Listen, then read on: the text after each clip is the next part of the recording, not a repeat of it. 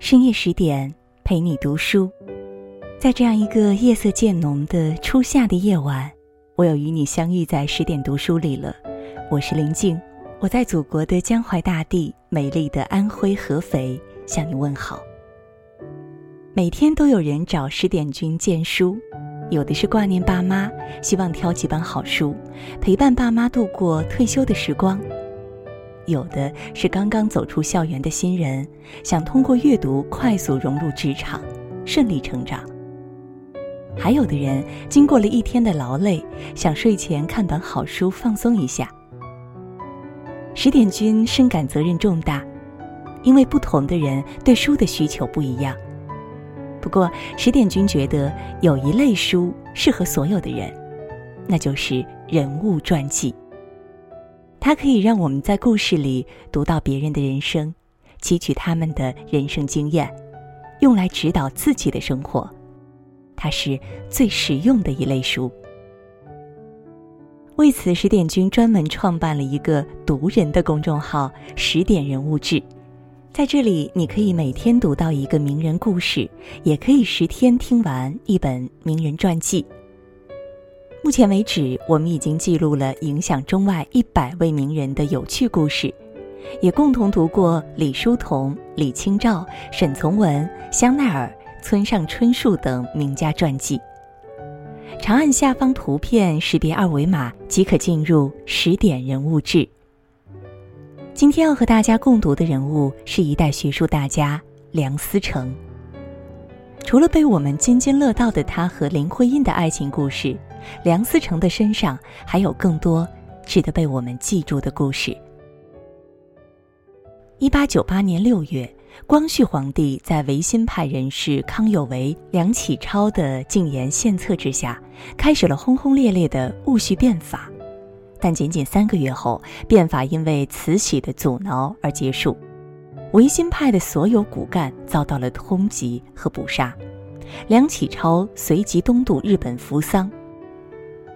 三年之后，长子梁思成在日本这个流亡海外的家庭中出生了。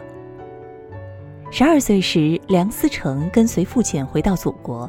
后来在清华学堂读书时，梁思成就展现出多方面的才华。他是诗歌朗诵班的成员，学校管乐队的队长，并且负责清华大学校刊的美术编辑。一九二零年，十九岁的梁思成前往林宅拜访刚刚随父亲旅欧归来的林徽因。当他从这个迷人的十六岁少女口中听到“建筑”二字之时，茫然不知所指。林徽因告诉他：“所谓建筑，就是包含艺术与工程技术为一体的一门学科。”若不是有了林徽因的这番话，很难想象兴趣广泛、多才多艺的梁思成会对自己的学业做出怎样的规划。一九二八年，梁思成与林徽因借新婚之旅考察了欧洲各国的古建筑，同时更加坚定了研究中国建筑史的决心。回国后的梁思成应张学良将军邀请，前往沈阳创建东北大学建筑系，并担任主任，开始为了国家培养建筑人才的第一次尝试。此时，二十四岁的林徽因也在东北大学建筑系担任讲师。一年之后，为了兼顾照料身患肺结核的林徽因，梁思成辞去了东北大学建筑系的工作，回到北平。这一次，他接受了营造学社的邀请，私人兴办的学术团体学社从事古代建筑实例的调研和测绘，以及文献资料的搜集和研究。一九四六年停止活动，出任学社的法事部主任，正式领导营造学社的研究工作。由于营造学社的办公室设在天安门内废弃的南朝房。梁思成就经常找到维修故宫建筑的老木匠请教难题。此时的梁思成沉浸在一种痴迷的氛围之中，而所有这些对中国古代建筑的痴迷，都源自于他积蓄心中一个多年的信念。一九二五年，正在美国宾夕法尼亚大学建筑系二年级读书的梁思成，收到了梁启超从国内寄来的包裹，里边是一本由商务印书馆出版的古籍善本《营造法式》。这本刊行于公元一一零三年的书籍，记载了北宋时期的建筑设计与施工方法，是迄今为止发现的最早、最完整的中国古代建筑专著。事实上，这本书虽然被挖掘出来，但书中文字晦涩不堪，绝大部分内容因缺乏实际的佐证而根本无法理解。梁思成意识到。曾经辉煌的中国建筑历史，就如同这本天书一样扑朔迷离，无法触摸。而在当时，他手上仅有的几本研究中国古建筑的书籍，都是日本学者所写，而欧美各国更是有着自己完整的建筑史学体系和古建保护的悠久传统。当时，日本的学术界已经开始重视中国的这个古建筑。如果这块研究领域我们不去占领的话，早晚会被日本的学者所占领。所以梁思成下定决心要书写中国的建筑史。在故宫的每一天，梁思成都把学来的知识与营造法式里那些古怪生僻的名词对照。所谓的天书，也在他孜孜不倦的挖掘探秘中，一点一点露出真实的面孔。一九三二年三月，梁思成所著的《清室营造则例》一书出版。他认为，关于清代建筑工程方法的研究已经可以告一段落，他决定走得更远一些。然而，自清而前，除了一本《营造法式》以外，就再也没有任何可供考据的文字。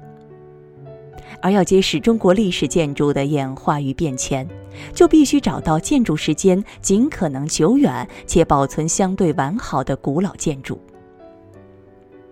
此后，梁思成和中国营造学社的成员在中国北方以及江苏苏州等地进行了多次成规模的古建考察。他们在每年的春天和夏天去到野外。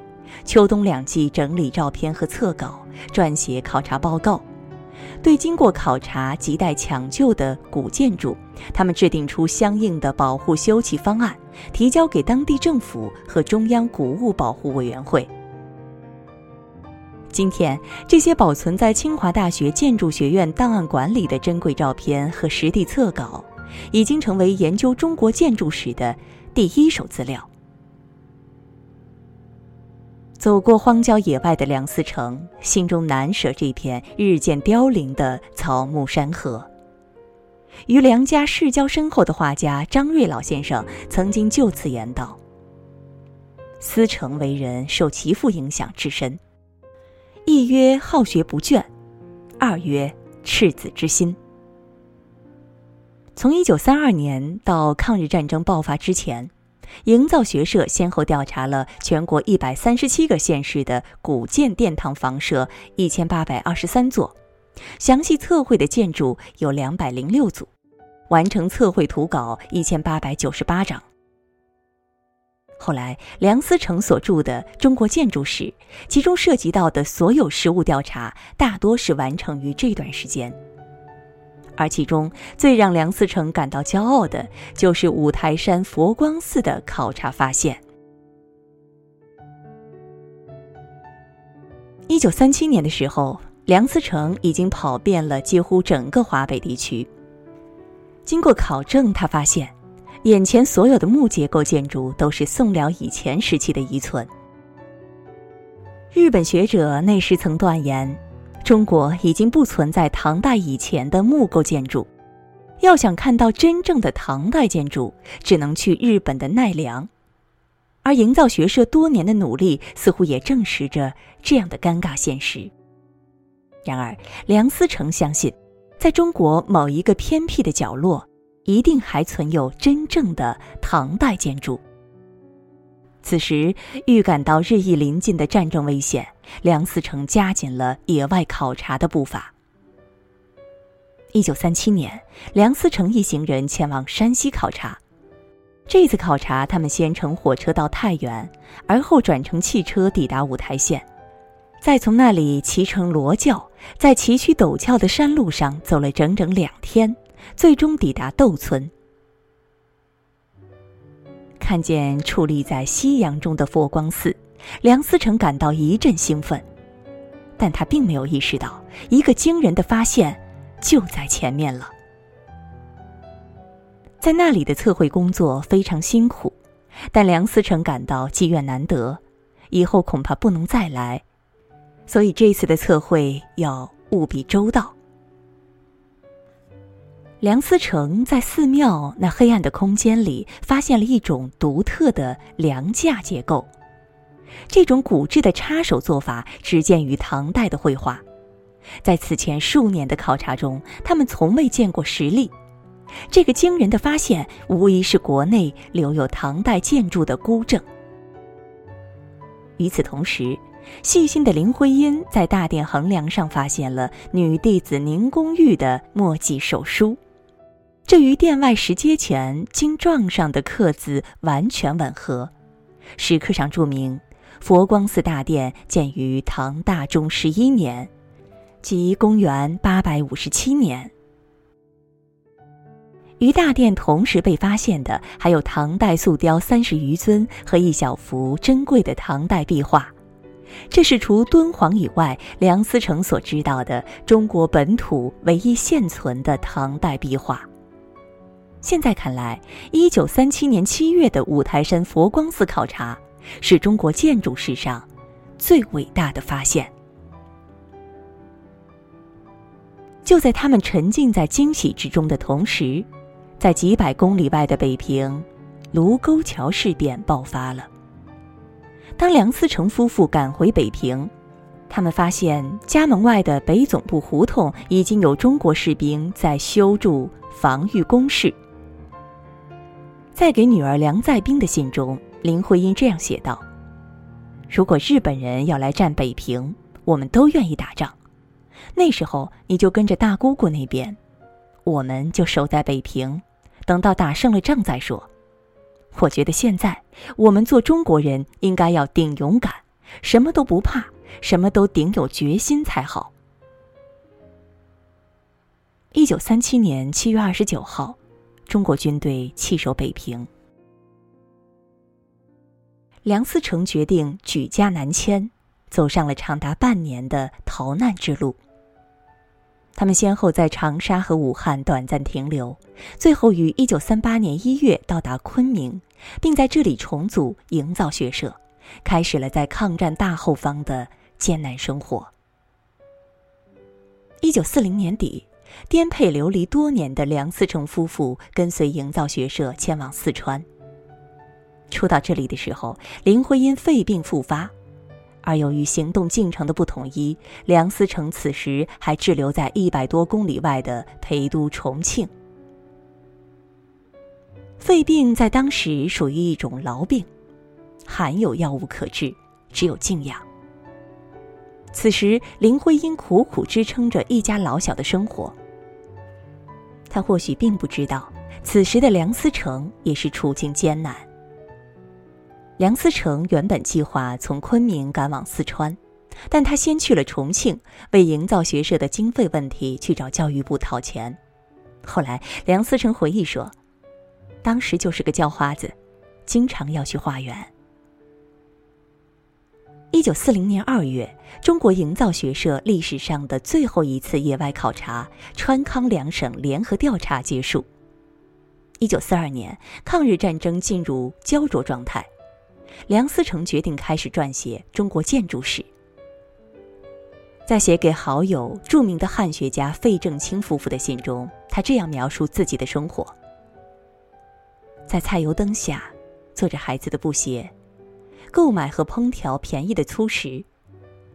我们过着我们父辈在他们十几岁时过的生活，但又做着现代的工作。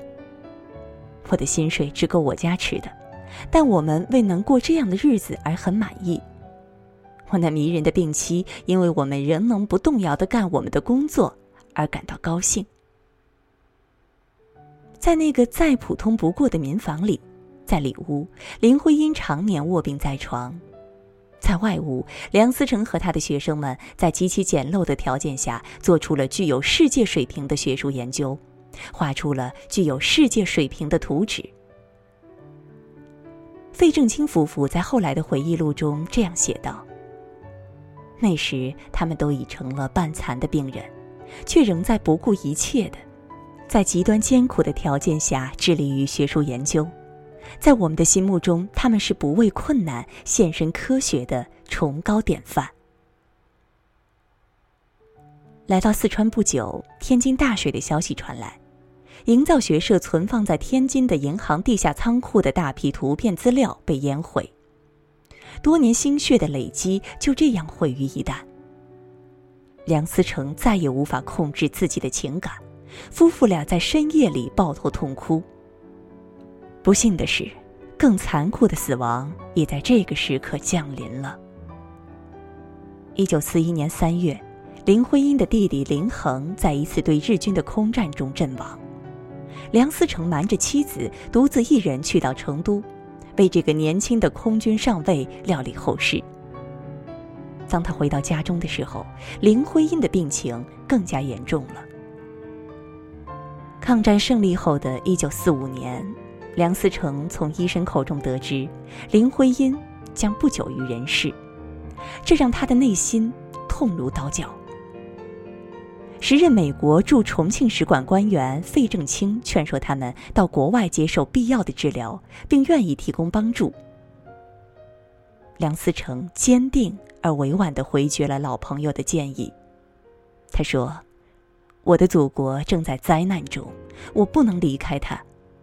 假使我必须死在刺刀或炸弹下，我要死在祖国的土地上。